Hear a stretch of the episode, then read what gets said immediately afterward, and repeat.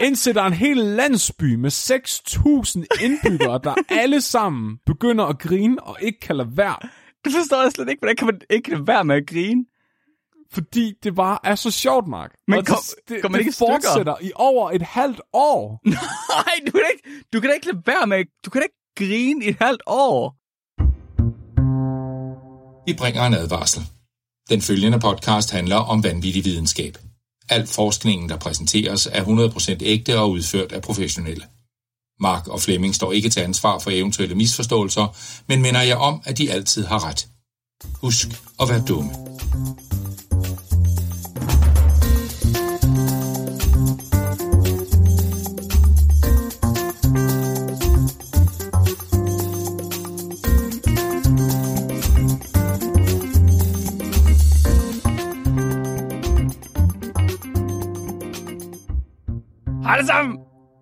Og velkommen til Videnskabeligt Udfordret. Din bror til vanvittig videnskab. Jeg er fra Omicron Pussy Eye 8. Mark Lyng. Og jeg... Uh, uh, uh, Ming.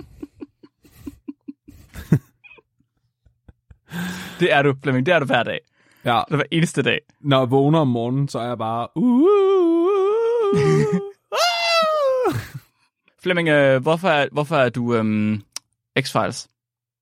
Hvad er det? Det ved jeg ikke. Hvorfor er, hvorfor, du, hvorfor du er et uhyggeligt væsen fra den anden verden? Jo, så jeg øh, har besluttet mig for, at vi skal snakke om UFO'er i dag. Det er en god beslutning. Jeg kan godt lide en beslutning. Og det var på baggrund af nogle øh, artikler, vi havde fået indsendt af nogle lyttere. En god baggrund. Og på baggrund af øh, Werner von Braun-afsnittet. Afsnittene. Nøtte, nøtte, nøtte. Så Werner, von, ja, så Werner von Braun var den her nazist, der fik uendelige jøder til at skyde ting ud i rummet med. Uendelige jøder. Ja. Og øh, det jeg fandt ud af, det var, at der var ikke noget i- sådan rigtigt at komme efter i nogle af delene. Så jeg, jeg har i stedet for øh, virkelig sådan gravet mig igennem det mest sindssyge sølvpapirs litteratur jeg nogensinde har kunne få fingre i. Okay. Og så har jeg fundet... Øh, jeg tænkte sådan, hvordan, fanden, hvordan skal vi snakke om det her på en videnskabspodcast, uden at begå sådan videnskabeligt selvmord? Det har vi gjort så mange gange, så du, altså, det, det behøver du slet ikke til højde for, Flemming. Nej, det er selvfølgelig rigtigt. Jeg tænkte, hvordan skal jeg, hvordan skal jeg præsentere det her for Mark? Når Mark han bare sidder og råber, nej, luk røven Flemming, det er det er dumt. Ja, det, det er til gengæld noget sværere. ja, så det jeg har gjort, det er, at jeg har fundet øh, de ting, jeg har kunne, altså de, hvad hedder det? De ting, som in, kunne indikere, at UFO'er findes, som jeg føler er det mest stærke evidens, der er blevet præsenteret for fagpersoner. Giver det mening? Ja. Så Okay, okay, jeg, har prøvet at altså, finde, ja. jeg har prøvet at finde de mest overbevisende beviser, som jeg har kunne finde. Så jeg har specifikt to med. Jeg har den mest overbevisende øh, vidnesberetning om en UFO, og det mest overbevisende stykke fysiske evidens for en UFO, okay, som jeg i- tænker, vi skal snakke om i dag. I dag vil du gerne overbevise mig om, at aliens eksisterer. Nej, fordi det, jeg, jeg ved ikke helt selv, hvor jeg står i forhold til det der. Gør, hvordan, hvorfor, hvordan, gør, hvordan gør du ikke det? Du er sådan en, der altid har en holdning til det. Jamen, jeg har altid været sådan, jeg troede ikke på det. Fordi jeg, jeg, du, vi, vi, vi har snakket om det i et tidligere afsnit, men jeg er meget sådan, altså, jeg, jeg tror, hvis, at, hvis man når til et punkt, hvor ens teknologi er god nok til, at man kan rejse hurtigere end lysets hastighed, eller tæt på lysets hastighed, at så er man så teknologisk avanceret, at man alligevel ikke vil have lyst til at forlade sit solsystem. Nå, på det, ja okay, men du tror, du tror godt, at aliens eksisterer. Du tror bare ikke på, at vi nogensinde vil se dem, eller at de vil kontakte os. Nej, jeg tror aldrig nogensinde, de vil komme i nærheden af os. Altså, jeg er, over, jeg er Ja. overbevist om, at der findes liv andre steder, men jeg tror, Yes, det er så okay. langt væk, at vi aldrig nogensinde opdager det. Ja, altså det er ikke store, det er ikke store væs, det er ikke væsener med store grå hoveder og store øjne. Det tror jeg, det, altså det er i hvert fald, jeg vil sige, måske har skiftet lidt mening i løbet af dagen. Måske kan vi i fællesskab komme frem til, om vi, om vi burde skifte mening, Mark. Men hvis der var noget, der skulle få dig til at skifte mening, så var det fandme også sølvpapirshat. Nej, så er det dig. Er det Du mig? er jo, du er jo min, øh, min skeptiske faderfigur. Men jeg kunne fandme ikke få dig til at skifte mening om det der. det var bare, basta Mark, de er højenergivæsener. De kan bruge al energien, der er i det sukkerknald. Forstår du det ikke? Oh, Det er også, Det var fordi du bare- tror på, at Star var- Wars er fremtiden. Ja. du, du, det kan jo ikke tage alvorligt. Du er sådan, er sådan totalt helt igennem rationelt menneske, indtil vi når til Star Wars. Så Star Wars, det er ikke, det er ikke fiktion. Det er bare sådan et vindue ind i fremtiden. Et vindue ind i fremtiden, det er et vindue ind i nutiden. Det er sådan, der er nu, Flemming. Det er bare os, der er for dumme til at kunne rejse hen til kantinerne ja, undskyld.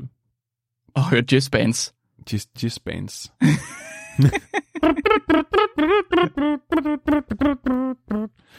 Nej, Flemming. Ja. Ja, har du mere, eller vil du prøve at overbevise mig om, at aliens eksisterer? Skal vi ikke bare gå i gang? Fordi det her, det er den hjerneblændende oplevelse.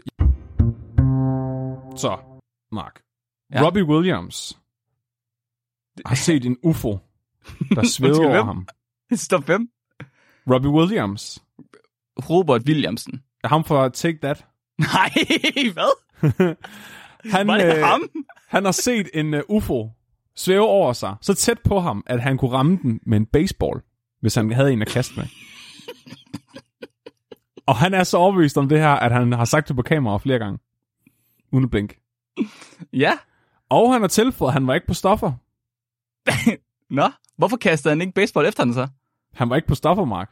Så derfor kastede han ikke baseball efter Mark, den? han var ikke på stoffer. Nej, jeg kan godt se det. Miley Cyrus har også set en UFO. Ja. Hun er blevet jagtet af en UFO. Hun var ude og køre øh, bil med en veninde, da noget, der lignede en flyvende sniplov, der lyste gult, jagtede deres bil. Hvis der er, hvis jeg, jeg vil også tro, at aliens, øh, eller rumskib, de ligner flyvende sniplov. det er der ingen tvivl om. Det må være sådan, det ser ud. Hvad skulle det ellers ligne? Hvad skulle det ellers ligne? Og øh, hun så gennem bagspejlet i sin bil øh, rumvæsenet inde i den her UFO, og fik øjenkontakt med det. Ja. Hun var på stoffer, da det var sket.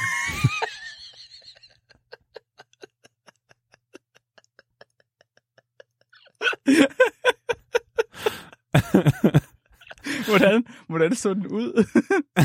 det siger hun ikke noget om. Men den var åbenbart, at den har haft øjne, fordi hun kunne få øjenkontakt med den. Jeg ved ikke, hun sagde, at det var en oplevelse, der ændrede hendes liv. Så jeg ved ikke, om det var det, der gjorde, hun gik fra Hannah Montana til at, at twerk øh, på, på Will Smiths børn. Eller den anden vej. Ja, det var lidt det, ikke? Det kan, også, ja, det kan også være det, der ligesom fik hende til at blive normal igen. Jeg tænker også, hvis der er øh, væsener derude, der er så intelligente, at vi ikke engang kan begribe det, så tror jeg også, de vil kigge ned på jorden og tænke, hende der Hannah Montana, hun skal fuck Det- os op. Er du Ja. overbevist nu, Mark? Nej, Nå, okay. ikke helt. Fuck, um, så prøver jeg lige noget andet her. Ja, okay. jeg er rimelig over- overrasket over, at du lige tog Robbie Williams og Hannah Montana frem. jeg tænkte, Jeg har måske ikke lige set komme. det var... Okay, så det, jeg kunne ikke lade være. Var, jeg, som, som sagt, så har jeg været meget omkring internettet øh, på nogle meget sketchy steder for at finde det her, og så tænker jeg lige, det var værd at nævne de her to. Mm-hmm. Nej, jeg skal snakke om nogen, der har set en UFO. Ja, Det er ikke Robbie Williams, og det er Nej. ikke Miley Cyrus. okay. Det er en hel skole Det er en, hel, det er en skole. i Zimbabwe. Ja. Det her, det er The Aerial School Encounter. Mm-hmm. Det skete den 16. september 1994. Så der har lige været ikke særlig, der har jeg ikke været særlig gammel. Det er det år, Ej, jeg du var ikke født. så gammel. Du var ikke født, Mark. Jeg var ikke født dengang. Jeg var, Nej. ikke så, jeg var slet ikke gammel. Så i en by, der hedder Ruva i Zimbabwe, hvis man overhovedet kan kalde det en by, det er mere bare sådan en intersection mellem andre små byer. Altså det er sådan Lars Tønskeds mark i Afrika. øhm, sådan, sådan bliver det beskrevet. Det er sådan, alle de lokale børn, som sådan bor i det her meget store område, der ikke er særlig tæt befolket, har ligesom gået i sko- på skole her. Okay. Den her skole den består af omkring 90 elever, så det er en meget lille skole, og der er kun 62 elever i skole på den her dag. Alle børnene er udholdt frikvarter samtidig øh, i øh, skolegården, Mm-hmm. der er lige pludselig er noget, der fanger deres opmærksomhed. Det var et stykke kage. Det er rigtigt. Hvordan vidste du det, Mark? De har aldrig set det før. De var simpelthen de var overrasket. De troede, at det var øh, et fartøj fra en anden planet. Det var, det var øh, simpelthen øh, en fælde, der hang en, øh, der hang en lasersnor i det her stykke kage. og så er der barn, der løb over og greb kagen, og så blev barnet bare hejst øh, ud mellem stjernerne på Mælkevejen. Effektivt. Ja. Øh, nej, så de ser noget, som de beskriver som tre sølvfarvede ovaler, der svæver over skolegården. Som Ja. ligner, at de er lavet ud af blank sølv. Okay. Og øh, de her ovale, store metalovaler, de forsvinder for kun at dukke op igen. De forsvinder i sådan rødt glimt og dukker op igen. Lidt tættere på jorden. Okay. Og sådan fortsætter de med at forsvinde og dukke op igen i rødt lys, indtil at de er altså nogle meter over skolegården. Og det skræmmer nogle af de her børn. Så øh, der, er, der er flere af de små børn, der begynder at skrige. Okay. Og i det, de begynder at skrige, så stopper de her øh, UFO'er med at komme længere ned. To, øh, og to af dem begynder så, og, altså de dukker op højere op igen, hvor de startede med at være. Og den tredje af dem, altså ligesom om de reagerer på, at børnene skriger. Den tredje af dem flyver så væk fra skolegården og lander i et buskads 90 meter væk fra, hvor børnene er. Altså væk fra skolegården. Den lander. Ja, Den, den rammer jorden, så man kan høre det og se det. de ser den stige ned mellem nogle gummitræer. det okay. Ja. Okay.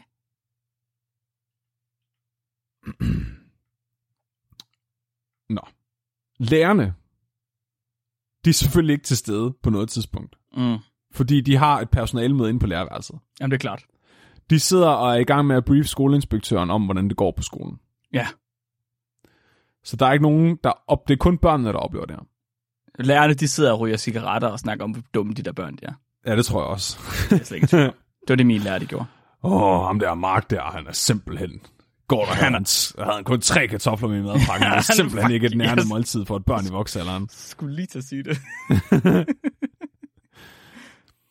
de her børn ude i skolegården, de, øh, dem af dem, der ikke er gået i panik, vil gerne se, hvad fuck det er, der foregår. Ja. Så de løber over til kanten af det her øh, buskads med gummitræer i. Og de ved godt, de må ikke gå derind. Fordi der er simpelthen giftige slanger og æderkopper derinde. Det er farligt gummitræ. Det er det farligt. Det er det forbudte gummitræ. Præcis. Så der, så der er flere af børnene, der bliver altså sådan i kanten af buskadset, og så er der nogle af dem, der går derind, på trods af, at de ved, det er farligt. Fuck, man. De er modige børn. Og derinde, der ser de den her oval svæve et par meter over jorden. Nej, de gør ikke. Og altså, de står, de står vidderligt foran den. Den er lige foran dem. Og Men, nej. Hvad? Nej. så ser de en skabning, der langsomt stiger op af toppen fra den her Nej, de gør sfære. ikke. Og de siger, at de kunne ikke se nogen dør eller låge, der åbnede. Det var bare som om, den sådan steg op af sfæren. og så svæver ned på jorden ved siden af. De beskriver skabningen som en lille mand på cirka 1 meter, iført en tætsiddende sort dragt. Han var tynd, med lange arme og ben og et stort hoved. Han havde store sorte øjne, Ej, der var kæft. formet som rugbybolde. Altså, er, er, det, er det Robbie Williams historie, det her, eller hvad? Nej, nej. det er meget mere syret. Så han leviterer ned på jorden, og står sådan og undersøger sådan hans underlag med fødderne, da en til af de her skabninger begynder at stige op af sfæren. Okay. Og her er det så, at nogle af børnene, de går i panik. nu synes jeg ikke, det er sjovt længere. Nej. Så de, øh, de løber simpelthen ind på skolen for at hente hjælp. Og da Og- lærte kommer tilbage, så er skabningerne væk, og det er ovalen også. Rul nu, Mark. Nå. Vi er slet ikke færdige med det her nu. Nå, Så okay. de kommer ind til kantinedamen. Fordi Okay. der, som sagt, alle lærerne de er inde på lærerværelset. Jamen, det er klart, de har møde. Så den eneste, person, den eneste voksne, de kan finde, det er kantinedamen. Ja. Men Som kantine, der, kommer, der kommer en hel masse skrigende børn ind og sådan! Åh, der er en ufo udenfor. der er en lille mand, der svæver ud af den. Kantinen der, hun bare sådan, fuck af. I prøver bare at distrahere mig, så jeg kan stjæle alt det slik, der er lige her. Sådan, hun, vil, hun nægter simpelthen at gå med dem ud. Okay.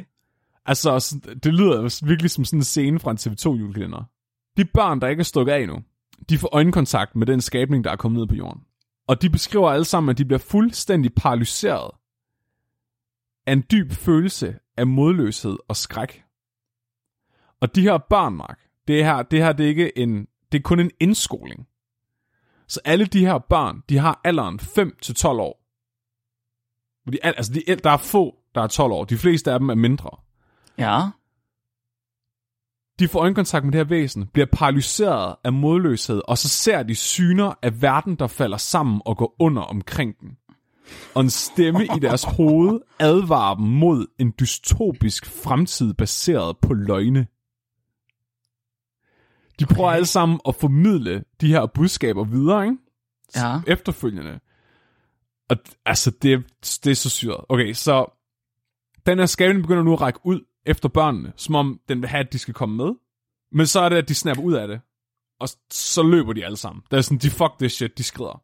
Fornuftigt. Efter nogle få minutter, så svæver den her skabning tilbage i kuglen, og så forsvinder den i et rødt lysglimt. Det der er, okay, så der er noget, der skal pilles fra hinanden her allerede. Okay, så det der er øh, unikt ved det her, det er, at en ting er historien. En anden ting er, at øh, der var en Harvard-psykolog ved navn John Mack. Mhm. Og John Mack, han var leder af Harvards psykologiafdeling. Super anerkendt forsker. Han har været med til at modtage en Pulitzerpris for en af sine bøger. Eller han har modtaget en Pulitzerpris for en af sine bøger. Han har også øh, modtaget Bells fredspris sammen med en gruppe af blandt andet Carl Sagan og andre forskere, der var imod atombomben. Sådan. Han øh, får faktisk optaget, vi, han interviewer alle børn lige efter det her det er sket. Han tager til, til Zimbabwe, og så interviewer han dem på video. Alle 62 børn. Og øh, optager det. Ja. Og han er også uddannet børnepsykolog, så han, han stiller dem ingen ledende spørgsmål. Så når de børn, de, det er så syret at se de her videoer, hvor børnene prøver at fortælle, hvad det er, at de har fået vist, eller hvad det er, de har set. For de kan ikke engang, de siger, at de, det er noget med teknologi, der er dårligt. De kan ikke, rigtig, de kan ikke engang bruge ordet teknologi rigtigt.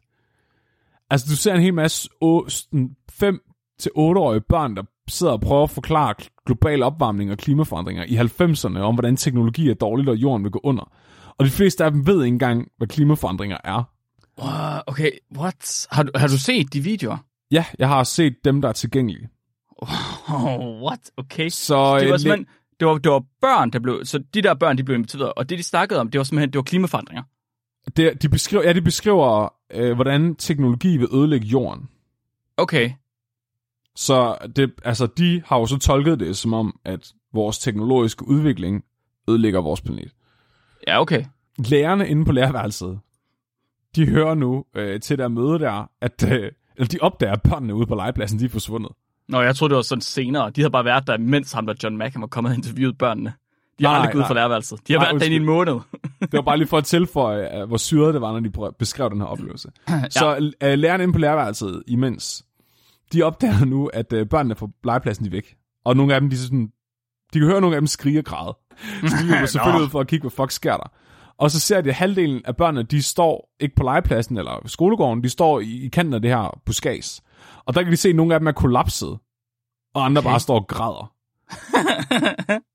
og så løber de små børn øh, hen og fortæller, at de har set en ond ånd, En ond ånd, ja. en lille ond ånd med sort tøj på. en lille ånd. Og så spørger de, hvor hvor er, den, hvor er han gået hen, eller hvor er den gået hen? Og så peger de bare hen, altså så peger de op på himlen. Og øh, Colin Mackey, som er skoleinspektøren, han kommer selvfølgelig for sent, øh, fordi der er den her UFO, den er flået væk. Mm. Man kan godt fornemme, der foregår et eller andet. Altså, han, han, er sådan, han benægter ikke, at de her børn har oplevet et eller andet, der har skræmt dem alle sammen. Så han sagde bare til børnene, prøv at sæt jer ned og tegn, hvad der er sket. Så alle Sådan. børnene, de får bare en papir og en blyant, og så går de i gang med at tegne. Sådan. Og de tegner alle sammen det samme. Åh, det er ikke så sjovt. De tegner alle sammen en UFO, der ser ud på stort set samme måde, og en lille mand, der ser ud på stort set samme måde, alle sammen. Og du, du siger, det er sådan den arketypisk UFO, en arketypisk øh, øh, alien. Altså, det er det, som vi altid ser i tegnefilm. og Altså, det er sådan meget X-Files-agtigt. Ja, ja, okay. Måske, altså det er ikke sådan en tallerken. De beskriver det mere, så- altså nogle af dem beskriver det som en oval, og andre som en halvcirkel. Okay. Men hvis du ser den op på himlen, så ligner det jo en oval. Altså så, ja. Men det er meget sådan, altså det er jo en grå alien fra X-Files, basically. Det lyder sådan. Ja, ja, det er meget sådan stereotypt. Han får fat i 35 tegninger i alt for de her børn, hvor de har tegnet den her skabning af UFO'en. Når han viser, altså, det går fuldstændig amok med det samme, så der kommer journalister dagen efter og begynder at interviewe de her børn, og de fatter ikke, hvad der foregår. Og journalisterne får også lov til at se de her tegninger. Så de journalister, der interviewer børnene, de når så ud til børnene, inden John Mack har snakket med dem. Så de, selvom det bare er dag, få dage efter, så fortæller de alle sammen den samme historie. Okay, ja. Det er altså i alt 62 børn. Alle børn på skolen fra forskellige sociale klasser og forskellige etniciteter. Så der er både børn fra velstående familier, børn fra fattige familier, børn på forskellige aldre, og, altså der, de, men de alle sammen beskriver det samme, og de er consistent i måden, de fortæller historien på. Og det vildeste, det er, der står slet ikke nogen af de her børn, der nogensinde har hørt om en UFO eller en alien. De ved ikke, hvad rumvæsener er. De har aldrig set en flyvende tallerken på tv. De tror, at det er onde ånder eller dæmoner fra Bibelen, der har besøgt dem. What the fuck? Og det, og det er det, der er så syret. Så, så John Edward Mack her, han, han tror jo som udgangspunkt på, hvad børnene fortæller ham. Så han, han interviewer dem på video, og så, øhm, så, så dokumenterer han ligesom, hvad er, de fortæller. Hvilket mm-hmm. betyder med tegningerne, at der er en kæmpe hvad, hvad hedder det, mængde af evidens for, at det, de siger, er en oplevelse, de har haft. Fordi de alle sammen de ligesom siger det samme, og de tegner det samme, og du ved, alting stemmer overens. Ja, og de sådan... Altså lærerne tror ikke engang på dem. De fleste af lærerne er bare sådan, de tror ikke på, at det er sket, det de beskriver, men de tror på, at børnene tror på det, ikke? Ja, ja, ja, på den måde, okay. Ja. Så det virker ikke som om, de er blevet coachet af nogen. Og det, altså, det vil være, altså, de, alle er enige om, sådan, det er umuligt for de her børn at koordinere noget på den måde, altså hvor de alle sammen er enige. Ja. Der er også andre, der har set den her UFO. Den samme UFO. Ja. Der er andre... Okay. Så øh, eleverne fra Pierce-skolen, Pierce House-skolen, som Ja. ligger øh, nærmest den her skole, de havde også set UFO'erne flyve hen over øh, Ariel-skolen. Og beskriver det på samme måde også, eller hvad? Ja, som røde lysglimt. Og... Og, De havde ikke set aliensene, vel? nej, altså det har de jo ikke kunne, fordi der var de jo, hvad kan man sige, landet. Ja, okay, og de var langt væk fra dem. De var langt væk fra dem, men de, på afstand kunne de jo så se Ja, noget, der fløj ja. hen over den anden skole, ikke? Der er også flere, tre dage op til det her skete, var der flere i Zimbabwe, der havde set, altså rapporteret om UFO'er. Der var kommet ualmindeligt mange sådan, rap, hvad hedder det, rapporter ind om folk, der havde set UFO'er. Så det var overalt i fjernsynet af avisen, den dag det skete faktisk. Øh, især i Harare, som er hovedstaden, der ligger meget, meget tæt på Ruva. Og der kan man finde, øh, hvad hedder det, nyhedsklip fra den periode, hvor folk de står, øh, Jesus is passing through our city, og de tror, at det er sådan bibelsk. Og det vilde er, at det bliver også beskrevet som røde, altså ildkugler, der flyver over himlen, altså sådan røde lysglimt. Mhm. Det, der er imponerende, det er, at de her børn, altså det var jo tilbage i 94, Ja. de har alle sammen holdt på, at det her var rigtigt indtil, altså, og det gør de stadigvæk. Der er ikke en eneste af de 62 børn, der har været ude sådan, det var noget, vi fandt på. Eller, jeg tror ikke, det her det er rigtigt. De alle sammen insisterer på, at det er sket til den dag i dag. Der er en del af dem, som desværre er døde på grund af krig. Og mange Åh. af dem, man ikke har kunne finde, fordi de er stukket af fra krig, altså flygtet fra krig. Uh. Men dem, man kan få fat i i dag, de holder fast på historien. Øh, Mm. og der ligger interviews med dem øh, online, man kan se. Det er, selvfølgelig- det er lidt mobilt, men hvor mange er det, man kan få fat i? Ved du det? det er mindre end en fjerdedel. Åh, oh, hold op. Ja. Så det er, det, en, inter- det er en interessant historie. Den er næsten for utrolig. Uh, må jeg være, må jeg, vil det sige, at vi godt må være kritiske nu? Ja, ja, selvfølgelig. Åh, oh, jeg synes, der, der er mange ting ved den her historie her, som vi der synes lyder som, som humbug. Mm-hmm. Så Mhm. du siger, at der er ingen af dem, der har ændret deres historie. Ja. Først og fremmest, så er der kun en fjerdedel af dem tilbage, så det er ikke lige så mange af dem, der skal holde på den samme historie. Og for det andet, så fordi at du tror på noget, når du er en lille, og fortsætter med at tro på det, så betyder det jo ikke, det er ægte. Der findes masser af, der findes masser af kult medlemmer, som har troet på ting i hele deres liv, og stadig beskriver det på præcis samme måde. Ja. Den anden ting er også, altså de kan jo godt, de vil godt have gejlet hinanden op til at tro på det samme også. Så jeg ved godt, du sagde, at de kan ikke være koordineret og finde på det. Men hvis ja. nu der er nogen af dem, der siger, at de har set noget, så kan de jo godt, hvis du, de er jo små børn, de fleste de kan godt bare råbe, det er en alien, det, eller det er så ikke det, de råber, du ved, de siger til hinanden, hvad det er. Ja. Og så er de alle sammen fået koordineret det på den måde, uden rigtig at koordinere det. Så du tror, de har set noget, og så har de, øh, hvad hedder det, blæst op og gjort Ja. det mere imponerende Ja, altså ved lidt at ligesom, med hinanden. lidt ligesom da din far, han så en alien, som så i virkeligheden var, øh, hvad hedder det, En UFO. Svendborg.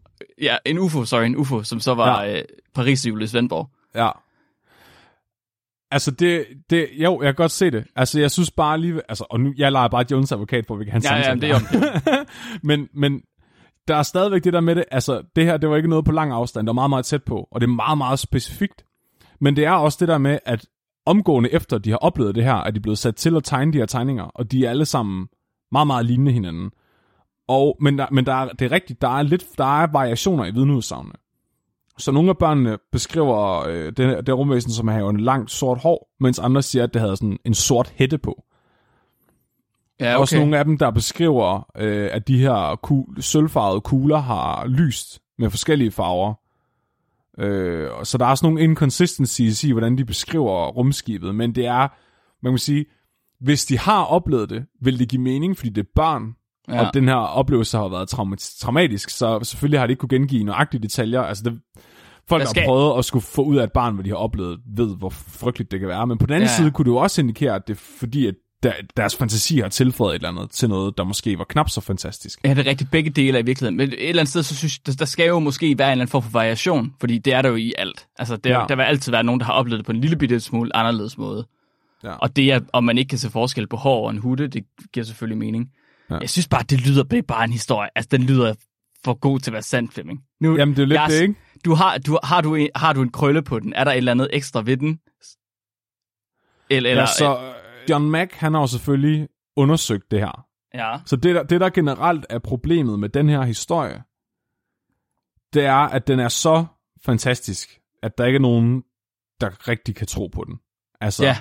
Så, så det er nemmere at få et sløret billede, eller et eller andet fra en flys radar, og så sige, ah, men det kunne også godt være øh, måden, at det her kamera fungerer på, der kunne have lavet den her linsefejl, eller... Ja, det her, det er så specifikt, at du er sådan lidt... Altså, du kan ikke sige imod, at de siger, at de har set det, de har set. Nej, Du kan jo bare sige, at du ved, hvis ikke man ser det igen, og hvis ikke... I don't know.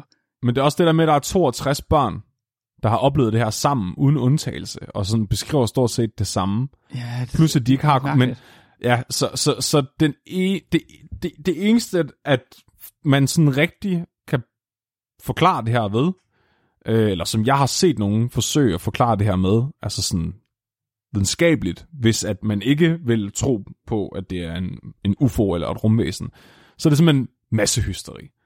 Masse hysteri. Simpelthen. Ligesom den der dansefeber. Ja, Okay. Så øh, Mark, kan du lige rise op, hvad dansefeberen var? Og kan jeg huske den helt præcist? Jeg tror faktisk, at Peter Alexander de har lavet et afsnit om den. Men det var vist nok en hel by, hvor folk de fik øh, masse hysteri, hvor alle simpelthen begyndte at få en sygdom, der gjorde, at de dansede helt vildt. Og det var smittet, vist nok, i godsøjen. Sådan Ja. ja. at der først var nogen, der begyndte at danse, og så efterhånden så begyndte hele byen at danse. Og det skal de tilføje nu. Det var i 1592. Der kommer garanteret noget mere. Men det var, det, der, så folk de kunne ligesom smitte hinanden med den her masse hysteri på en eller anden måde. Og, så, Ja. og det er sket med dans, og man mener også nu for nyligt, at det er sket med øh, TikTok-videoer, hvor det faktisk er kommet igen med dans. Så der er åbenbart øh, en masse teenagepiger, der har set de samme TikTok-videoer, som også er begyndt at danse på en eller anden sindssyg måde. Nå, Og det mener man også, at det faktisk måske relaterer sig til det her massehysteri, som så var det samme, der skete dengang i 1592. Nå det er interessant. Nu er det bare via TikTok-videoer i stedet for. Det er, faktisk, det er ret sejt, når teknologien blander sig med noget. ja, jeg har overvejet at tage, at tage det med Ja. øh, på et tidspunkt. Ja. Det synes jeg, du skal gøre. Så det er den eneste, som jeg ser det plausible forklaring på, hvordan at 62 børn kan beskrive noget på den her måde. Så Malawi Medical Journal har. Ja. lavet øh, et viewpoint-artikel, hvor de gennemgår massehysteri i afrikanske skoler. A study of the literature. Hvor at de simpelthen gennemgår, hvor prominent massehysteri faktisk er i afrikanske skoler. Okay, ja. Det er mere, det er åbenbart, du ved, I USA har man school shootings. I Afrika, der har man massehysteri. Åh, trods alt. Jeg ved ikke, altså det, det er virkelig syret. Så, og det er også lidt tragisk, når, man, når vi kommer lidt længere ind. Så øhm, massehysteri er noget, man ikke ved særlig meget om. Man ved, det findes, fordi det sker sådan relativt regelmæssigt rundt omkring i verden, Mm-hmm. men det er også noget, der er sjældent nok til, at man aldrig rigtig har noget sådan interessant data på det. Så det er rigtig, rigtig svært at forske i massehysteri, når du ikke kan inducere det. Ja, Giver det mening? ja, det så, giver meget så mening. Du, du, du kan aldrig vide, hvornår det sker, og hvor det sker, så du, så du kan lave nogle, altså undersøge, mens det forløber. Du kan kun tale med folk bagefter. Ja. Så det, det er generelt noget, der er en black box, men som man anerkender findes. Så massehysteri, ved man, er mest almindeligt blandt børn og unge, og det er mest almindeligt blandt piger faktisk. Huh. Så piger oplever oftere massehysteri end mænd. Hvilket måske er lidt øh, politisk ukorrekt, når man kalder det hysteri, når man tænker på sådan hysteris, øh, his, altså ordet hysteris historie. Så der er også nogen, der begynder at kalde det noget andet, som er meget svært at sige og kedeligt, så vi kalder det massehysteri, undskyld. Ja, vi skal vælge vores termer baseret på popularitet. Det er godt, Flemming. Ja. Så massehysteri starter med en person. Den her ene person får det, man kalder et hysterisk anfald. Og det anfald er ofte associeret med stress. Den her adfærd, den spreder sig så fra den ene person videre til personer omkring individet. Fordi at det her respons eller hysteri er associeret med stress, så sker det nemmere i grupper, hvor samtlige individer i gruppen er under øh, stressende eller ængstelige forhold i en længere periode forvejen. Hvilket muligvis er en af grundene til, at det oftere forekommer i Afrika, i hvert fald i 90'erne, fordi Afrika har sådan en rimelig, øh, et rimelig hårdt politisk klima. Kan man ikke sige det sådan? Og det er jo vores skyld. Så, du, du, så det, du siger til mig, det er, at alle de her børn her, de så den samme alien, fordi en af børnene havde det- fået for mange lektier for, og så havde alle børnene fået for mange- lektier for. Og så smittede det ene barn de andre børn til at se en alien. Det er den videnskabelige forklaring indtil videre. Så... Så Man, skal, man skal lade være med at give folk lektier for i Afrika. det er en dårlig idé. Det er en Så- rigtig dårlig idé. Jeg tror, de her afrikanske børn, øh, deres problemer er nødvendigvis ikke lektier. Hvad? Øh, Det, kan så- det være andet, Flemming? Det forstår jeg slet ikke. Nej, undskyld. Mangel på kage, måske. så... Det var dig, der sagde noget med en kage før. Jeg, jeg prøver bare at spænde tilbage på din joke. Du kørte videre på den, Flemming. Det er ikke min... Det var dig, der startede. Prøv at høre. Når, hvis I skal cancele og nogen, så cancel Mark. Så de har nogle eksempler med på øh, massehysteriske anfald, som jeg lige vil gennemgå, så vi sådan kan prøve at holde op imod det, der er sket Mhm. øh, i Ruwa. Så i 1999, i Umate i Sydafrika, der er Mhm. mm-hmm. en pige, der besvimer under en morgensamling. Et par dage efter sker det igen, hvor hun skriger, og så falder hun om og besvimer. Det Okay. spreder sig så til 50 af de 756 elever til morgensamlingen. Kæft, mand. Så 50 primært piger begynder at skrige, og så besvimer de også til morgensamlingen. Det er, totalt kaos, så skolen den bliver oversvømmet af ambulancer og reddere, som skal prøve at hjælpe de her piger, der er faldet om. Okay. Men de fejler ikke noget. Nej, nej. De har, der er ikke noget fysisk galt med dem, man kan De- måle. De er bare besvimet. Ja, skrædder besvimet. Så øh, man interviewer pigerne, og så finder man ud af, øh, så finder man patient zero, altså den person, som startede øh, massehysteriet. det er sådan, hvorfor besvimede du? Jamen, Jeg besvimede, fordi hun besvimede. Jeg besvimede, fordi hun besvimede. Jeg besvimede, fordi hun besvimede. Jeg besvimede bare. Okay, nej, så det, så det der er øh, den, øh, den røde tråd i, Ja. øh, i de her øh, afrikanske massehysteriske anfald, det er som regel satanisme. Undskyld, hvad? Så som regel, så, øh, så øh, bliver det tilskrevet satanisme. Men hvordan finder du patient... Det for, hvordan finder du patient zero ved satanisme? Jeg forstår det ikke. Nej, nej, men det er det, det, det, individerne selv tror, de er blevet udsat for. Nå! Så hvis du spørger pigerne, hvad der er sket, så siger de, de tror, det er, at det er satanisme. Okay, så de kan ikke pege hen på en anden pige og sige, at jeg besvimede, fordi hun besvimede. Nej, de mener, det er et satanisk ritual. Hvordan finder man så patient zero? Så øh, de begynder jo, jo, de, de spørger jo selvfølgelig alle dem, der var til stede, hvem væltede først. Nå, okay. Og så spørger de jo selvfølgelig også dem alle sammen, var der nogen andre, der gjorde det her før dig, agtigt. Så Ja. hvis du besvimer, så kan, kan du, altså, på et eller andet tidspunkt, er der en eller anden, der siger, nej, der var, det var kun mig, der besvimede. Nå, okay, på den måde. Ja, ja. Så øh, de, øhm, de, de finder simpelthen ud af, at øh, patient zero her, hende der besvimede først og spredte det til de andre, hende der også øh, var besvimet nogle dage i forvejen, hun øh, havde nogle dårlige forhold derhjemme, og så øh, viser det sig også, at skolen generelt havde et rigtig dårligt øh, socialt klima lige i den periode, fordi for det første nærmede eksamenerne sig også, men der var også rygter om sataniske ritualer, der havde foregået i kirken i nærheden. Samtidig så boede størstedelen af børnene på et hostel Okay. med meget, meget stressende og dårlige leveforhold. Så det vil sige, at du havde en hel gruppe af, af børn, som havde virkelig dårlige forhold, som ledte til, at de var ængstlige og stressede. Og så havde du en katalysator med en pige, der havde det ekstra dårligt.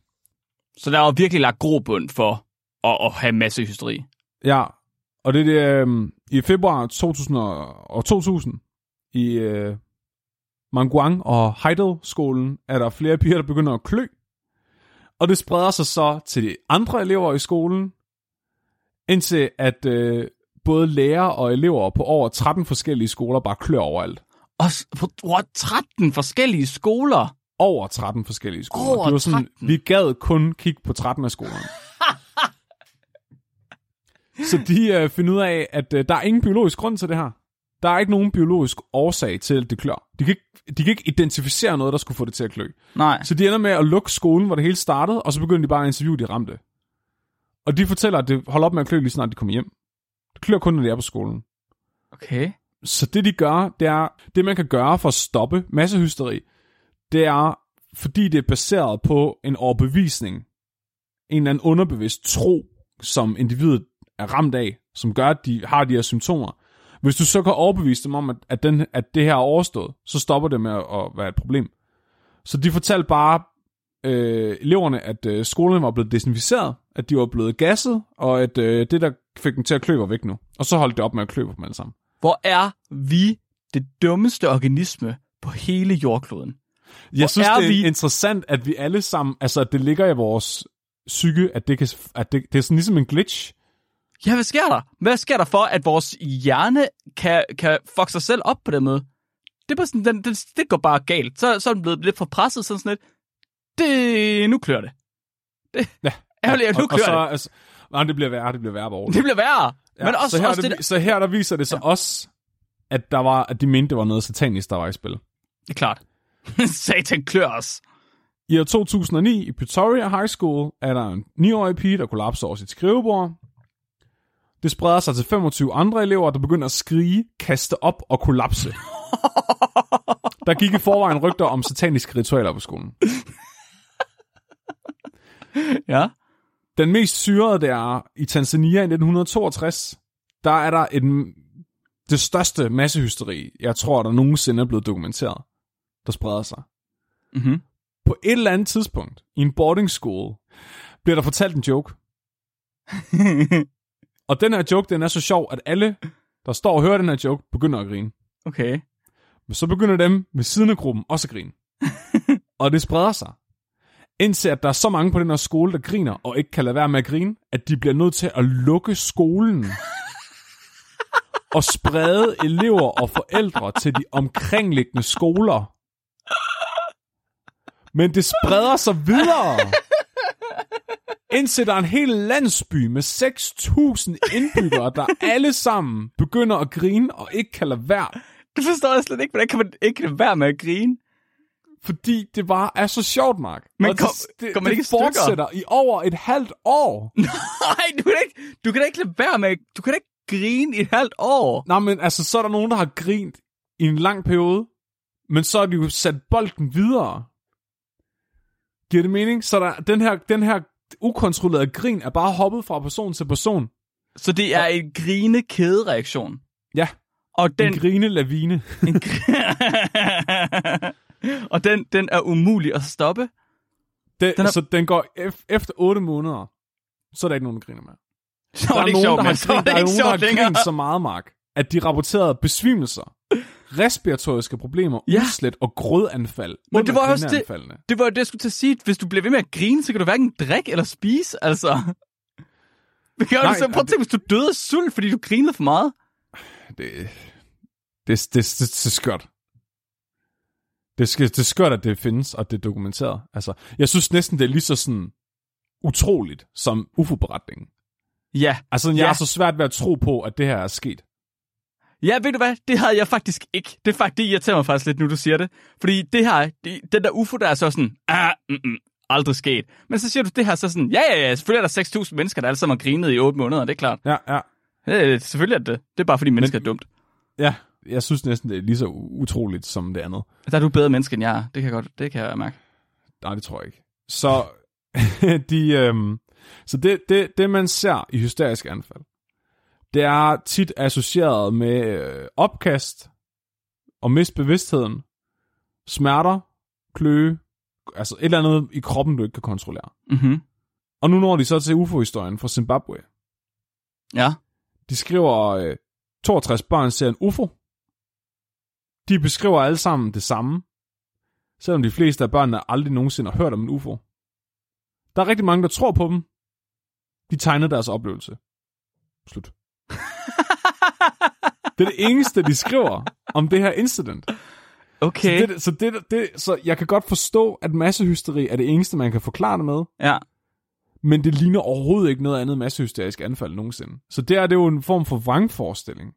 Der er jo ikke noget... Jo, der er nogle af børnene, der kollapser af skræk, og de beskriver også at blive paralyseret af frygt.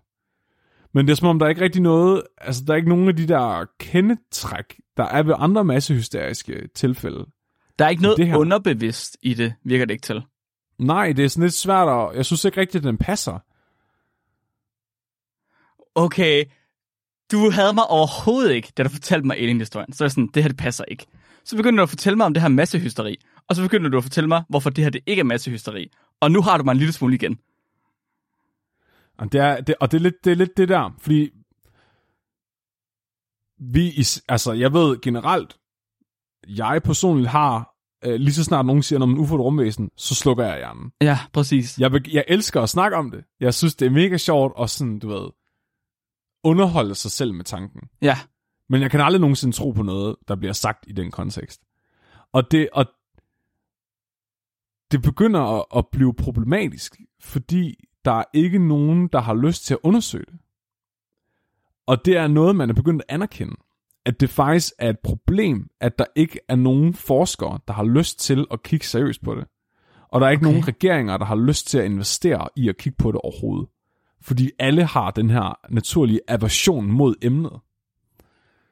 så øh, mod, ikke mod liv i rummet, men mod aliens og kommunikation med andre livsformer, eller hvad? Altså, altså folk, der beskriver, at de har set UFO'er eller rumvæsener. Det Okay, de på den måde. På. Eller noget, der er styrtet ned af en UFO, for eksempel. Og det er... Øh, det leder mig til den næste. Ja, Øh, så det er, det er det mest overbevisende sådan, fysiske evidens, jeg kunne finde. Så Stanford Universitetet, som er et sindssygt anerkendt universitet, de øh, har for ikke så længe siden vurderet, at øh, der er sgu nogle af de UFO-historier. De er sgu egentlig spændende nok til, at vi burde undersøge dem. okay.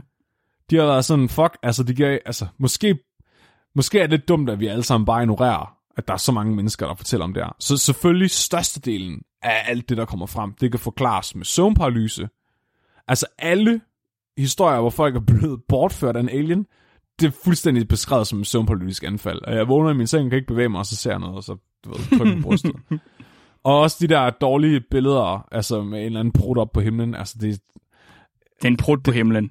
det er en mærkelig sky, ikke? Ja, præcis. Men der er alligevel nogle af de her historier om nedstyrtninger, og for, og for eksempel Ariel School Incident, som alligevel er så utroligt, at, altså, og så svært at falsificere, at man alligevel måske burde forsøge. Yes, ja, okay, okay, yes. Så, så du ved, i naturvidenskaben er det rigtig vigtigt, at vi er objektive. Altså vi prøver bare at, at, at, at undersøge et fænomen for, ja. hvad det er. Ja. Så derfor går vi jo aldrig, så prøver vi så vidt muligt ikke at gå forudindtaget ind i noget, når vi, når vi arbejder til hverdag. Yes, præcis. Så hvorfor skulle vi gøre det med det her? Ja, der, der må ikke være en agenda. Du må ikke, du må ikke have et bias. Du må ikke gå ind for ligesom at prøve at, at, at, at sige, jamen det er i hvert fald ikke, fordi der er aliens. Du skal bare gå ind for at finde ud af, hvad er det, de har haft gang i, de her mennesker? Hvad er det, der sker med dem? Præcis. Ja. Og det er, det er det, de går i gang med. Det er sgu rimelig legit, det her. Så de, øhm, de laver også simpelthen en, en hel, altså de har, er, de er i gang, det foregår lige nu her. De er i gang med at udarbejde en kæmpe stor rapport, øh, med en, kæmpe stort board af sindssyge forskere, som alle sammen er i gang med at undersøge forskellige øh, UFO incidents og encounters og bevismaterialer og sådan noget. Øh, Peter Stork, som er professor i øh, anvendt fysik fra Stanford Universitet, øh, står for det her projekt, og det er så støttet øh, administrativt af The Society for Scientific Exploration. Okay. Og de har et internationalt panel af fysikere og andre naturvidenskabelige forskere, som hjælper med at, at vurdere de her sager og sådan noget. Så det er kæmpestort. Det, altså, jeg synes, det er det er mere interessant end Pentagons undersøgelse af, af de her videoer. Men måske er det også lidt relateret til det. Jeg ved det ikke helt. Jeg synes, det er lidt påfaldende, at begge dele forekommer samtidig. Prøv lige, den, forklar lige den der Pentagon, de der videoer der. Ja, okay, så det var også en ting, jeg havde tænkt, jeg kunne snakke om i dag. Så Pentagon kom frem for ikke så længe siden. Eller, det er faktisk... Så i år 2017, der var der en person, der har arbejdet på Pentagon, som øh, er blevet præsenteret for, at der er rigtig, rigtig mange øh, piloter inden for det amerikanske militær, som er stødt på UFO'er, mens, Mhm. de har, mens de har fløjet i deres fly under øvelser og at øh, de alle sammen beskriver nærmest de samme former for UFO'er, og beskriver mm-hmm. faktisk, at de forsvinder i rødt lysglimt, og er sådan nogle øh, sfæriske, øh, meget skinnende diske, øh, eller ovaler. Ja. Og der er så nogle af dem, der har fået optaget dem på deres... Altså, de har jo set dem ud af vinduet, og de har Mhm. jagtet dem. Men så er de optaget dem på deres infrarøde kamera. På deres andre tracking-systemer, som de har ombord på flyet, for simpelthen at samle noget evidens ind. Og de her videoer har jo så eksisteret, dem har Pentagon bare haft liggende. Og der er så en øh, inden for Pentagon, som besluttede sig for, at det er forkert, at offentligheden ikke får noget at vide om det her. Sådan. Nice. Så han smugler faktisk nogle af de her videoer ud og leverer dem til New York Times, som så publicerer dem i år 2017. Mm-hmm. Og nu er det så for nylig, at Pentagon besluttede sig for, okay, fuck, måske, sk- altså de har bare benægtet alt. Ja. Men de har så anerkendt nu, det er rigtigt. Og nu har de så udgivet videoerne selv også. Men kun de videoer, der er leaget, og så nogle, der er dårligere end dem, der er leaget, tilfældigvis. Selvfølgelig. Øh, og de er i gang med at undersøge, hvad de kan være. Og de her videoer er faktisk utrolig nemme at bortforklare. Så Corridor Crew på YouTube for eksempel, som arbejder med CGI, kan bortforklare stort set dem alle sammen, altså med artefakter for kameraer. Så det er ikke fordi, de siger, at de er fabrikeret. Men de siger bare, at det, man ser på de videooptagelser, kunne sagtens bare være en fejl i kameraet eller et vejrfænomen. Ja. Så det er sådan, man kommer ingen steder med det. Og den der rapport, øh, der er lige blevet udgivet en forløbig rapport på det, hvor der basically står, at de kan ikke konkludere noget. Og selvfølgelig kan de ikke det, fordi det er bare videoer. Altså, Ja, ja. så det er, jo ikke, det er jo ikke spændende. Det er meget mere spændende, hvis du nu for eksempel har et stykke af et rumskib. Har, er, der, er der nogen, der har det, Flemming? Oh yes. Så øhm, Dr. Jacques Vallée er ufolog. Han er ufolog. Ja. Han har en ret spændende samling af øhm, artefakter, vragdele fra ru- forskellige rumskibe og øh, vidnesudsagn, fra, altså, som han har samlet. Altså, så de her ufologer, de tager altid ud og interviewer folk, der har haft de her oplevelser. Så er der også ufologer i, i, i den her Ariel School, for eksempel. Men han har, nogle, han har specifikt nogle vragdele, som han er meget, meget interesseret i at få undersøgt. Fra, hvad han mener er et rumskib. Mm-hmm. Så den her historie har jeg aldrig nogensinde hørt før. Så den klassiske u- nedstyrtede UFO-historie, det er altid Roswell-historien fra 1947. Men det her, det foregået i 1945, så to år før det. Øhm, hvor to drenge i Mexico beskriver, at de ser noget, der styrter ned. De var ude og kigge til deres fars køer, da de hører noget styrte ned, og ser sådan nogenlunde, hvor det lander øh, ude i horisonten. Så de, øh, de tager over for at se, hvad fuck det var, og så beskriver de et ovalt rumskib, noget lignende en avocado ud af metal, hvor styrte ned, og lå i en fuge, altså som om, du ved, det er totalt Steven Spielberg, ligger i sådan en fuge på længde med en fodboldbane, fra hvor det styrte ned. Og militæret er allerede ankommet. Åh, oh, okay.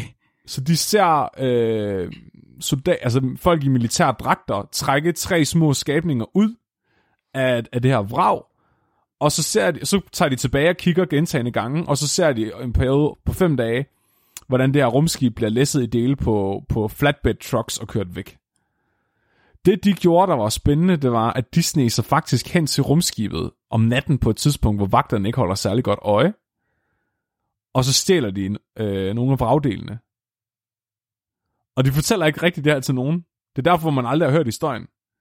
Øh, de er ikke sådan stået frem og blevet sådan tjent penge på det, og blevet sådan offentlige personer. Men de har, de har, øh, de har den her vragdel.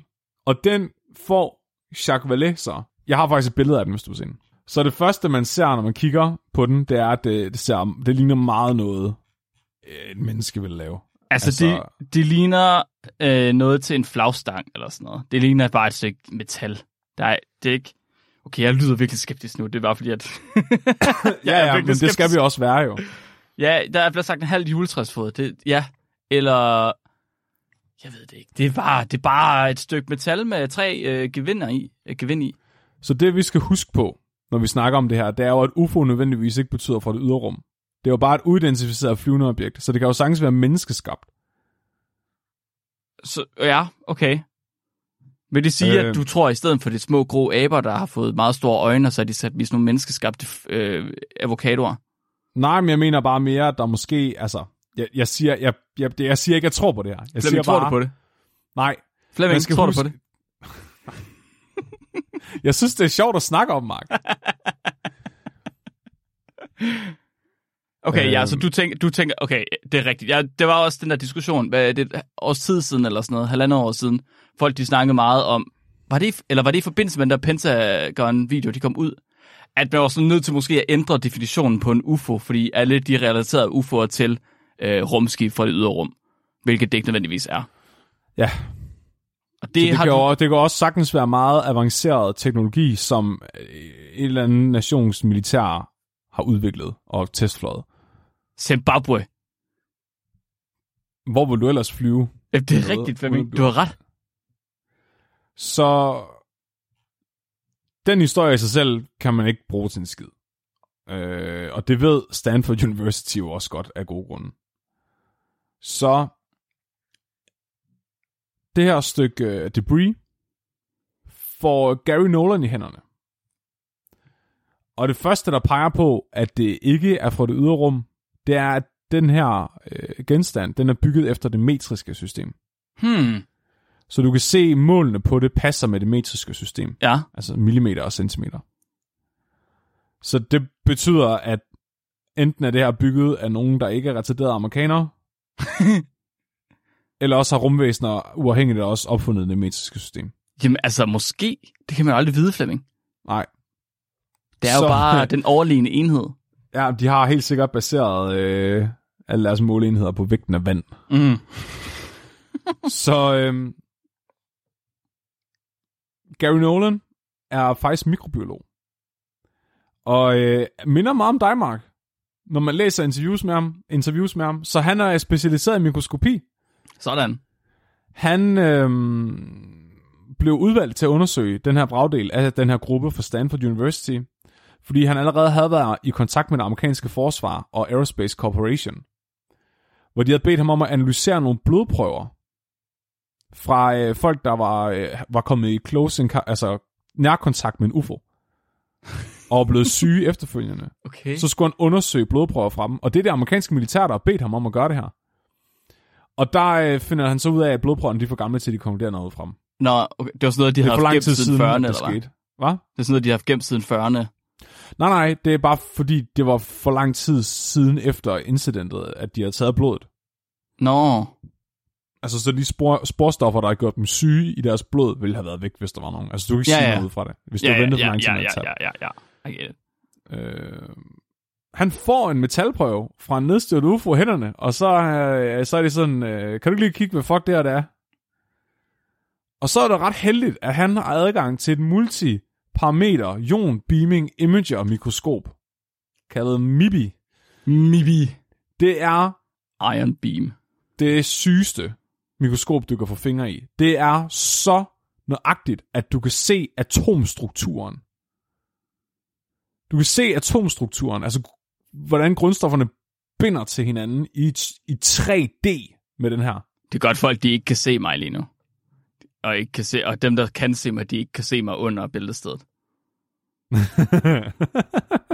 det er meget, meget småt. Det er meget, det er meget, meget småt. Det er rigtig småt. Det er ikke bare et billede, det er 3D. 3D, Mark. det er noget, man normalt bruger til at tage, åbenbart, lave mikroskopi på vævsprøver for brystkræft med, for at undersøge tumorstrukturen. Men det kan også vise den strukturelle øh, komposition af metaller på øh, atomniveau. Hvilket kan fortælle sindssygt meget om, hvordan et materiale er blevet bearbejdet. Fordi for eksempel det, der sker, når du varmer et metal op og slår på det, er, at du ændrer, hvordan grundstofferne binder til hinanden. Altså, det er ligesom, hvis det hele er lavet af geomag. Ja. Og du, du, du, du ved, hvis man kan lave nogle, altså så, hvis du kan lave nogle meget, meget symmetriske krystalstrukturer, så får du et meget mere stabilt stykke metal. Så du kan sagtens, du kan sagtens have to, to, to forskellige svær, som er lavet ud af det samme metal, men hvis, hvis at atomstrukturen, altså måden, at de er, binder til hinanden på, altså det grid, den krystalstruktur, de sidder i, er forskellig, så kan det ene være porøst, og det andet kan ikke være. Mm-hmm. Det kan også fortælle utrolig meget om, om det er blevet bearbejdet af nogen, altså om det er blevet skabt, eller om det bare forekommer naturligt. Så øh, det første, han konstaterede, det er, at det her, det er med 100% sikkerhed ikke opstået naturligt nogen steder nogensinde. Det er noget, der er blevet bearbejdet. Mm-hmm. Det kan man se. Det er blevet manufaktureret. Det er en blanding af magnesium, jern, nikkel og titanium. Og det, der er virkelig fucking mærkeligt, udover at det er en mærkning, af, altså en samling af, af så mange forskellige øh, metaller, det er, at isotopration i de her metaller gav ingen fucking mening. Nå. Så isotoper, øh, det er jo ligesom, hvis man kan huske neutroner, af de her små, øh, små skiderikker, der ligger inde i atomer og gør dem tungere. Og de, øh, de gør ikke rigtig andet end at gøre atomer tungere. Og de er sjældne. I, altså, hvis noget, har en, hvis noget vejer mere, end det skal, hvis noget er, så er det en isotop. Eller hvis det vejer mindre. Så for eksempel, et, et, et eksempel, det er tungt vand. Så tungt vand, det indeholder en isotop af hydrogen, som hedder deuterium, som er, øh, at der er en neutron inde i en af de her hydrogene molekyler i vandet. Ja. Og det gør, at vandet bogstaveligt talt bliver tungere, hvilket giver det andre kemiske egenskaber. Det ændrer dets kogepunkt, det ændrer dets massefylde. Du har kulstof for eksempel. Kulstof kan være en isotop, der hedder kulstof 13. Det kan også, jeg mener også, det kan være kulstof 14. Det kan også være kulstof 15. Det kan vel bare være deroppe af, det bliver bare mindre og mindre stabilt. Basically. Øh, som man bruger til at, at, at for eksempel finde ud af, hvor længe noget har været dødt. Fordi det henfalder med tiden. Mm-hmm. Det der er med det, det er, at man ved nogenlunde, altså så, så du kunne for eksempel sige 0,01% af kulstof er kulstof 13. Jeg ved ikke, om det er det rigtige tal, men jeg tror, det er ret tæt på. Mm-hmm. Så man ved altid, hvis du har, hvis du har 1000 af et grundstof, så vil en af dem måske være en isotop, der vejer lidt mere. Og, der ved du ligesom, hvad, hvad nogenlunde naturlig ratio er de fleste steder. Øhm, og vi kan ikke finde ud af, vi har ikke teknologien til at lave isotoper selv. Ikke særlig effektivt i hvert fald. Det er noget med en partikelaccelerator, og noget, der er meget, meget dyrt, og overhovedet ikke noget, man kan manufakturere på en skala, til man kan bruge det til noget. Så det, der, det, det eneste, vi kan finde ud af, det er, at vi kan berige isotoper. Altså, vi kan berige den lille bitte, bitte, bitte procentdel af et stof, som har den her ekstra neutron. Så det er for eksempel det, man har gjort med tungt vand. Der vil man virkelig gerne have det her deuterium-vand ud af det tunge vand, som man har isoleret, beriget det, beriget det, beriget det. Og det er også det, man gør med kulstof 13. Den ikke kan forstå, det er, at der er langt, langt, langt flere isotoper af de her metaller, end der burde være. Og at fordelingen af de her isotoper er jævn på tværs af hele materialet. Så det er altså intentionelt, at de her isotoper er overrepræsenteret i det her materiale. Mm-hmm.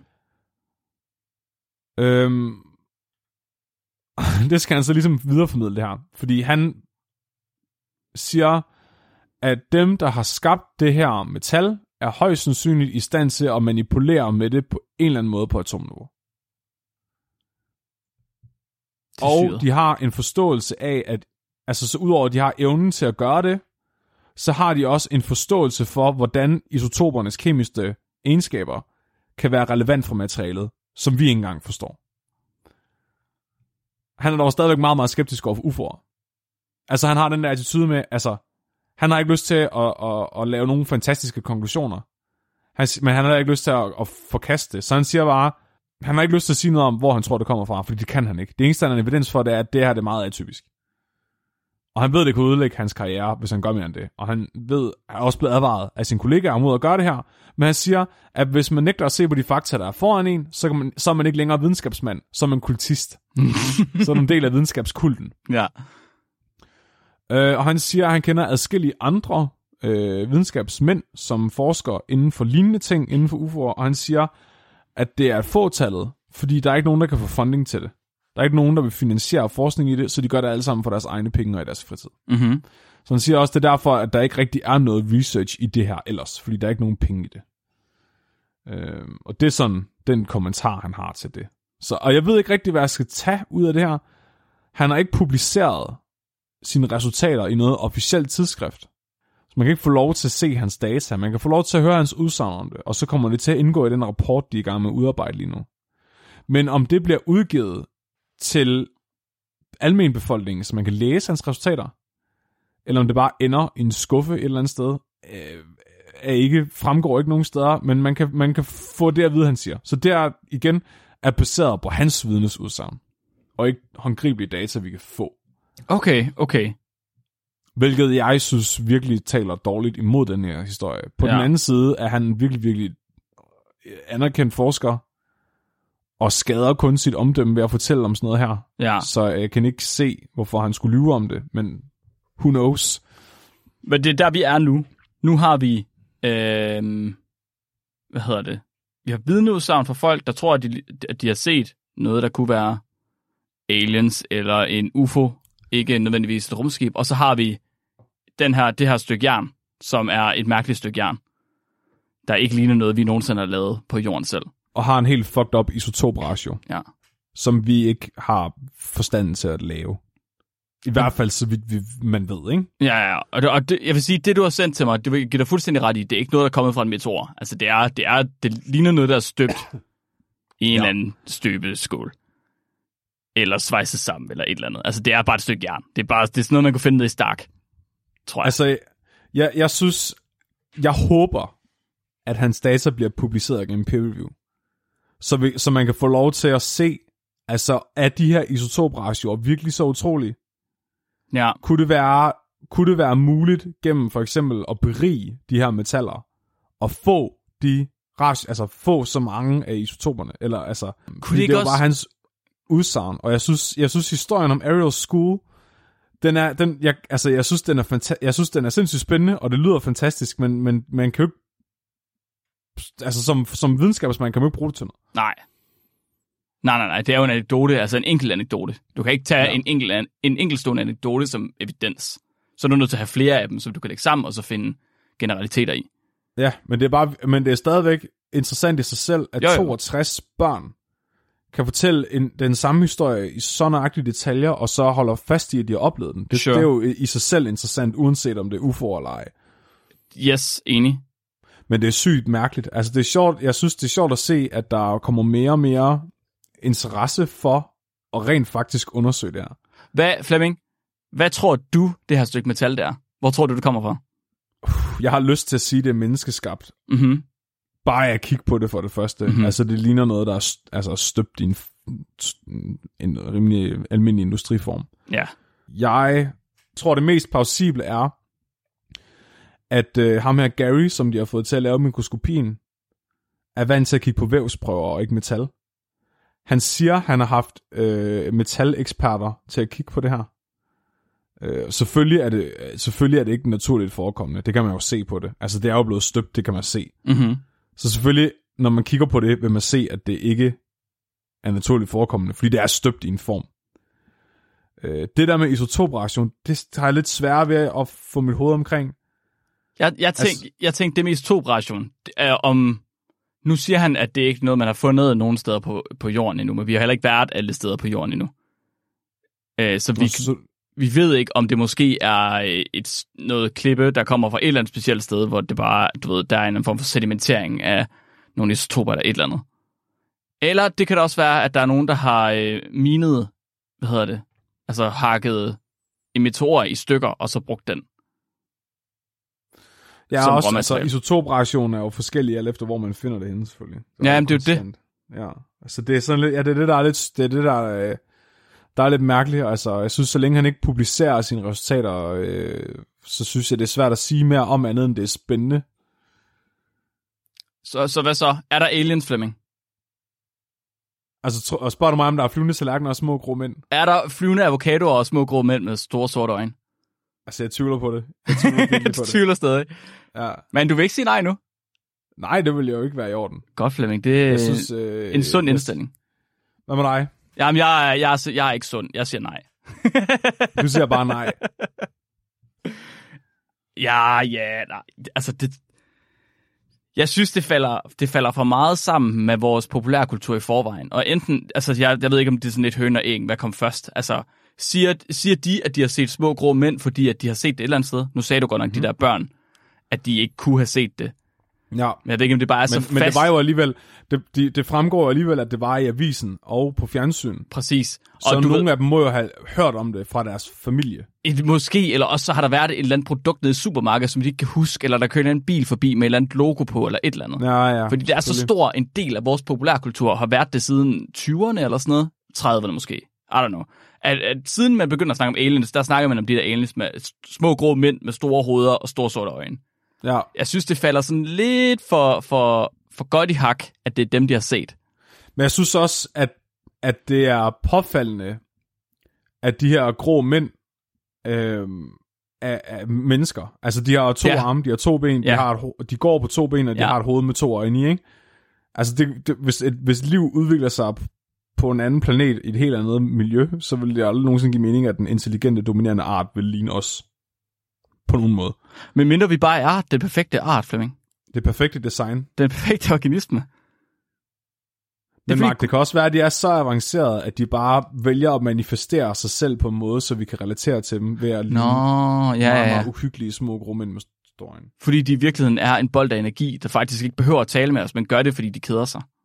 Hvis de i virkeligheden bare havde evnen til at, at vise sig selv, som de havde lyst til for os, så lige pludselig ville der bare, du ved, lande sådan en kæmpe stor hamburger i USA, og så ville bare løbe sådan svenske bikinimodeller ud af den. Kom med os! Jeres jord går under om lidt! Ria! Ja, helt ærligt, hvorfor gjorde de det? Ja. Så havde de reddet hele verden.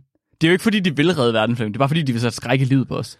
Men der er også bare mange af de her historier, altså om rigtig mange af de der historier om, om, om øh, små grå mænd og flyvende tallerkener, Mhm. mm-hmm. de kommer af, at folk har enten haft søvnparalyse, Mm-hmm. eller har mistet bevidstheden på et eller andet tidspunkt. Fordi de beskriver altid, at de ser et lys, inden de mister bevidstheden, hvilket er meget normalt, folk oplever, inden de besvimer, så går deres hjerne mok, og så kan de synsnævne manifestere et lys. Men så er det så gennem øh, terapi, altså, hvad det, hypnoseterapi, at de kommer i tanke om, hvad de er blevet udsat for. Okay.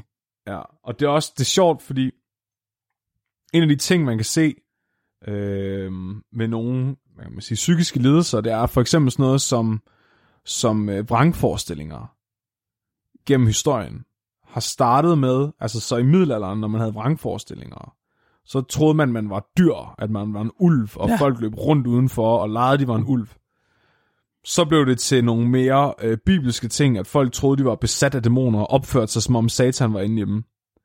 Og så efter 1947, så begyndte folk at være besat af aliens i stedet Ja. for. Så folk med vrangforestillinger var, var blevet besat af aliens, eller kontaktet af aliens, eller et eller andet. Så, så det fortæller mig, altså, hvis man skulle tage masse øh, hysteri-hypotesen, så kunne det bare give mening, at den, den form for psykose, den massepsykose, der ligesom indtræder manifesterer, altså, hvis deres, hvis, deres, hvis deres underbevidsthed prøver at fylde et eller andet tomrum ud, at de så putter en ufo ind. Og det, og det, det kan godt være, at nogle børnene har brugt ordet dæmon, men de må alligevel have set de der ufoer på en avis eller et eller andet. Altså. Ja, jeg tror, du er fuldstændig ret. Og det er jo også det, vi har, vi har også talt om det før i forbindelse med, da vi snakker om søvnparalyse. Og det der med, at søvnparalyse også manifesterer sig som forskellige ting. Der talte du også om det her med, at folk de har set det som først bibelske figurer, og så er det været sådan nogle klassiske gyserfigurer, sådan den sorte dame. Ja. som vi også snakker om. Ja.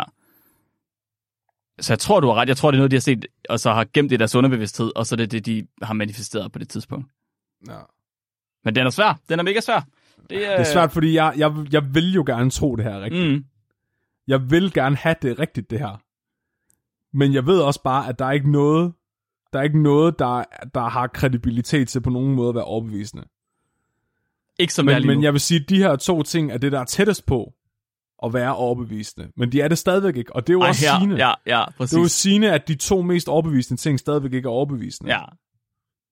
Så må du, Flemming, du må lige tage dig sammen. Du må tage ud og blive ufolog. Ufoloming. Ufoloming. Har du Jeg nogensinde vil, tænkt gerne, jeg vil gerne være krypto-ufolog. Krypto-ufolog. Du skal... Ja. Fordi UFO er ikke kryptiske nok. Jeg vil gerne lede efter Bigfoot i en UFO. det er en god idé. Det er der garanteret masser af penge i. Hvis der er nogen af vores lyttere, der har set en UFO, så skriv lige til os. Ja, prøv lige. Det kunne måske overbevise os. Måske. Det skal sæbe, det skal, det skal, der, ja, man skal gøre noget for at overbevise mig i hvert fald. Jeg tror, Tror, også. lykke, hvis, hvad nu, hvis, øh, hvis en af vores lyttere kom til dig og sagde, at altså, de, havde, de var blevet bortført af en UFO? Hvorfor, hvorfor skulle jeg tro? Jeg vil heller ikke tro på det, fordi du kommer og sagde det. Vil lykke det? Nej. Jeg vil heller ikke tro på, hvis min far han kommer og sagde det. Jo, hvis min far han kommer og sagde det, så ville jeg faktisk tro på det. Han er måske en eneste Han- mand, jeg vil tro på. Ja, fordi han er også virkelig sådan en, der ikke finder på noget. Han er Præcis. bare sådan, Tusind tak for det, Flemming. Skal vi ikke øh, nå et lytterspørgsmål, inden at vi, øh, vi slutter af? jo tak. Godt, fordi dagens lytterspørgsmål, det er fandme godt, Flemming. Det er sendt ind af Anne, Sigurd, Gry og Vilde. Og jeg kan fortælle, at Gry og Vilde, de er øh, tvillinger på et år eller sådan noget. Og øh, Anne, Sigurd, Gry og Vilde, som er tvillingerne, de har spurgt, må veganere bide negle, spise deres egne bussemænd eller drikke deres eget urin? Og så har de lige en ekstra en. Hvis en veganer udfører et blowjob, må personen så sluge. Og jeg synes, det er tidligt for tvillingerne Gry og Vilde at have de her spørgsmål her, men det er selvfølgelig godt at være i et videnskabeligt mindset allerede som helt, helt ung. Og virkelig tænke over tingene og være kritisk. Det er faktisk, det er noget, jeg har, det er noget, jeg har tænkt over ofte. Det er sådan lidt, hvor går grænsen for veganisme?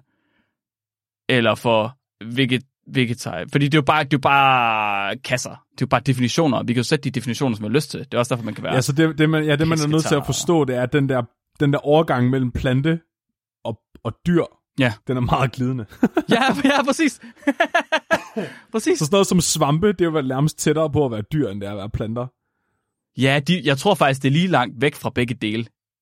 Så jeg kan forstå, at vegetar måske er lidt nemmere, men veganer, altså slet ikke at være af noget, der er været i nærheden af at være dyr, eller komme ud af et dyr. Den er fandme svær. Fordi prøv at tænke, altså pla- planter gror jo for helvede i dyre lort, og det kommer ud af dyr. Det har jeg slet ikke tænkt over. Planter, de, planter, de indånder jo udåndingsluften fra dyr. Det er også rigtig Flemming. Der bliver brugt noget for dyr der. Sådan noget, hvis du ikke engang vil drikke mælk og bruge uld, Hvad? hvor går grænsen? Ja, ja, også fordi, så det kan godt være, at du så kan lave, øh, lad os sige, du kan lave kunstig mælk med fermentering, for eksempel. Men den fermentering bliver også lavet af nogle organismer, som også er levende, og som vi misbruger. Jamen, det er jo ikke, de jo, har ikke nogen sjæl, for det er ikke, det er ikke, de har ikke øjne. Hvor, hvor langt op skal man, før man har en Man skal have øjne for at have en sjæl. så den Så blinde noget har en slange... sjæl, hvis det har, hvis det har et spøgelse, har det en sjæl, Mark. Er det, hvad Har bier spøgelser, Flemming? Hvad? Har bier spøgelser? Øh, ja. Har de det? Ja. Så er det derfor, man ikke må spise honning. Det er derfor, du får sidestik, når du løber. Det er fordi, at bierne, de her spøgelser, den er du simpelthen nødt til at forklare mig. Ja, du får sidestik, når du løber. Det er biernes spøgelser, der stikker dig. det er fandme... Men det der er det syge, ikke? Det er, Ja. du ved, bier, når de har stukket dig, så dør de. Ja. Men når et bispøgelse så stikker dig, så dør det faktisk igen. Hvad sker der så, hvis man bliver stukket af bins spøgelse spøgelse? Jamen, det bliver ikke til spøgelse, når det så dør igen. Okay. Så bliver det reinkarneret som en myg. Flemming, øh, der er jo en vigtig nummer to til den her. Hvad? Der er faktisk en vigtig et også. Vi har faktisk slet ikke svaret på spørgsmålet nu. Må veganer bide negle? Ja, vi er i gang jo. Må veganer bide negle? Det, okay, så det kommer an på, om man tror mennesker... Okay, så hvis man nu er meget, meget religiøs, og ikke tror på øh, evolutionsteorien, så er ens definition af dyr jo sådan set alt andet end mennesker og planter. Og det er jo nemt at putte ting i kasser, hvis evolution ikke findes. Så hvis man ikke tror på evolutionen, og ikke tror på, at vi kommer fra aber, og ikke tror på, at mennesker er dyr, så er kanibalisme vel egentlig okay for en veganer. Ha, det kan jeg godt se. Så går det lige meget, om du drikker urin, spiser bussemænd eller kød. Så må du godt æde din nabo. Og så er det stadig vegansk, fordi mennesker er jo ikke dyr. Hvordan Så er er, et animalsk produkt. hvordan er veganisme Det betyder også defineret? godt, at du må lave en vest ud af din røvhår. Og så kan du undgå det der dårlige veganeruld. Fordi du kan bruge Det betyder også, at du kan mælke flemmeruld i stedet for. Du kan mælke din mor og putte det på din cornflakes. Okay, men så har du faktisk svaret på, på spørgsmålet, ja. Så man må Det ved godt... ikke, men hvis man nu tror på evolutionsteorien, Hvad, hvad, jeg, jeg var ved at spørge før, hvad er definitionen på veganisme?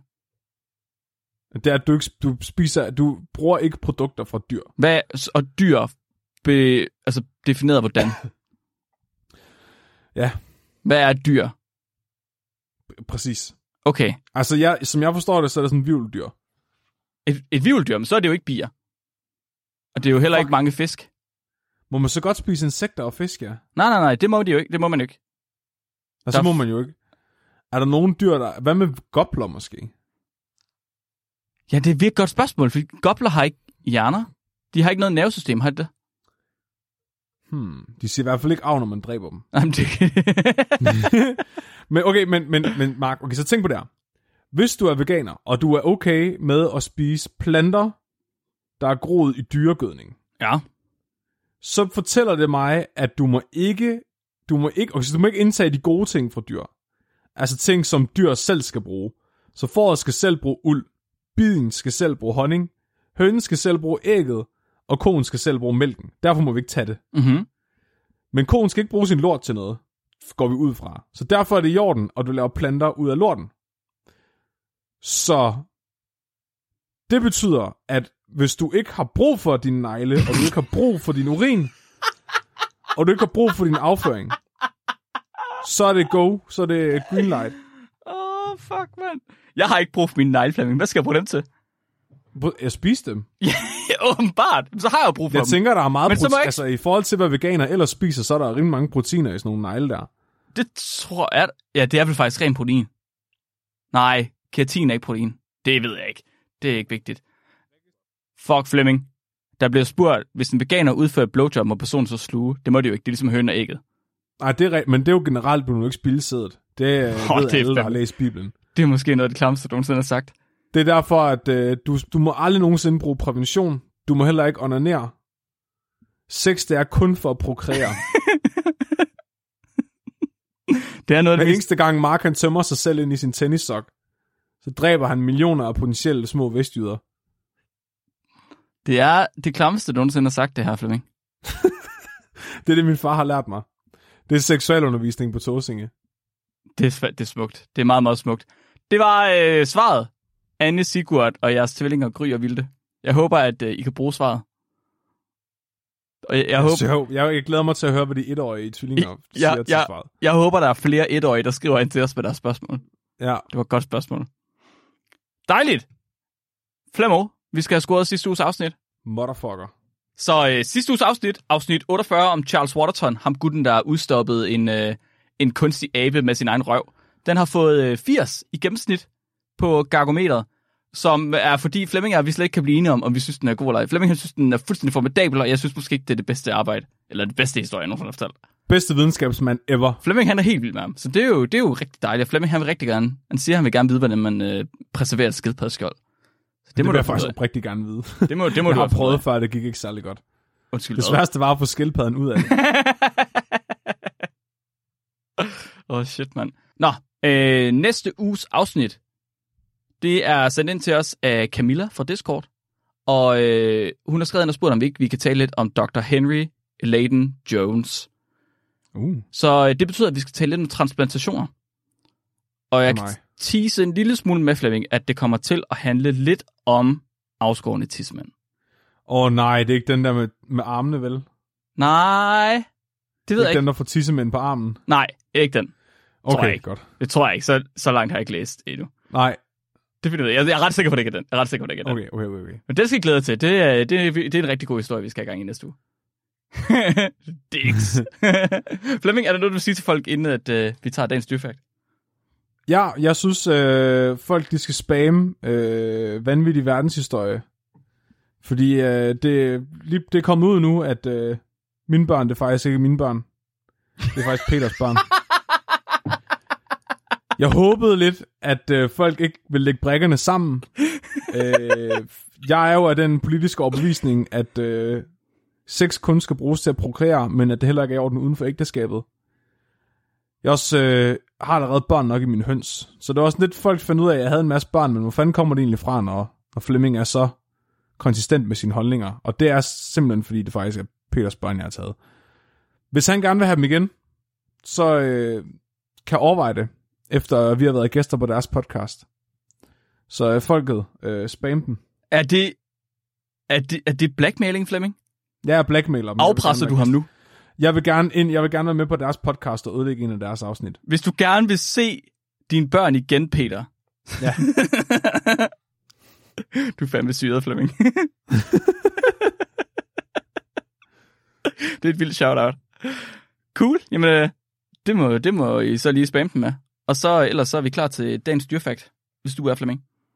Bring it. Jeg kan faktisk ikke huske, om jeg har sagt den her før. Men nu kommer den alligevel. Det er, det er et dyrfakt, som øh, jeg selv fandt, og som videnskab.dk de lagde op på et tidspunkt. Og øhm, de skrev ind med et billede, eller de skrev ikke ind, de, sendte, de lavede det der opslag med et billede, hvor der stod, at myrepindsvinets penis har fire hoveder. med et billede, Nej. Flemming. Nej. Med et billede. Nej. Nej. Jeg synes, det er dejligt. Mit navn er Mark. Mm. Mit navn er Jeg er. Flemming. Og du er blevet videnskabeligt udfordret. Husk at være dum.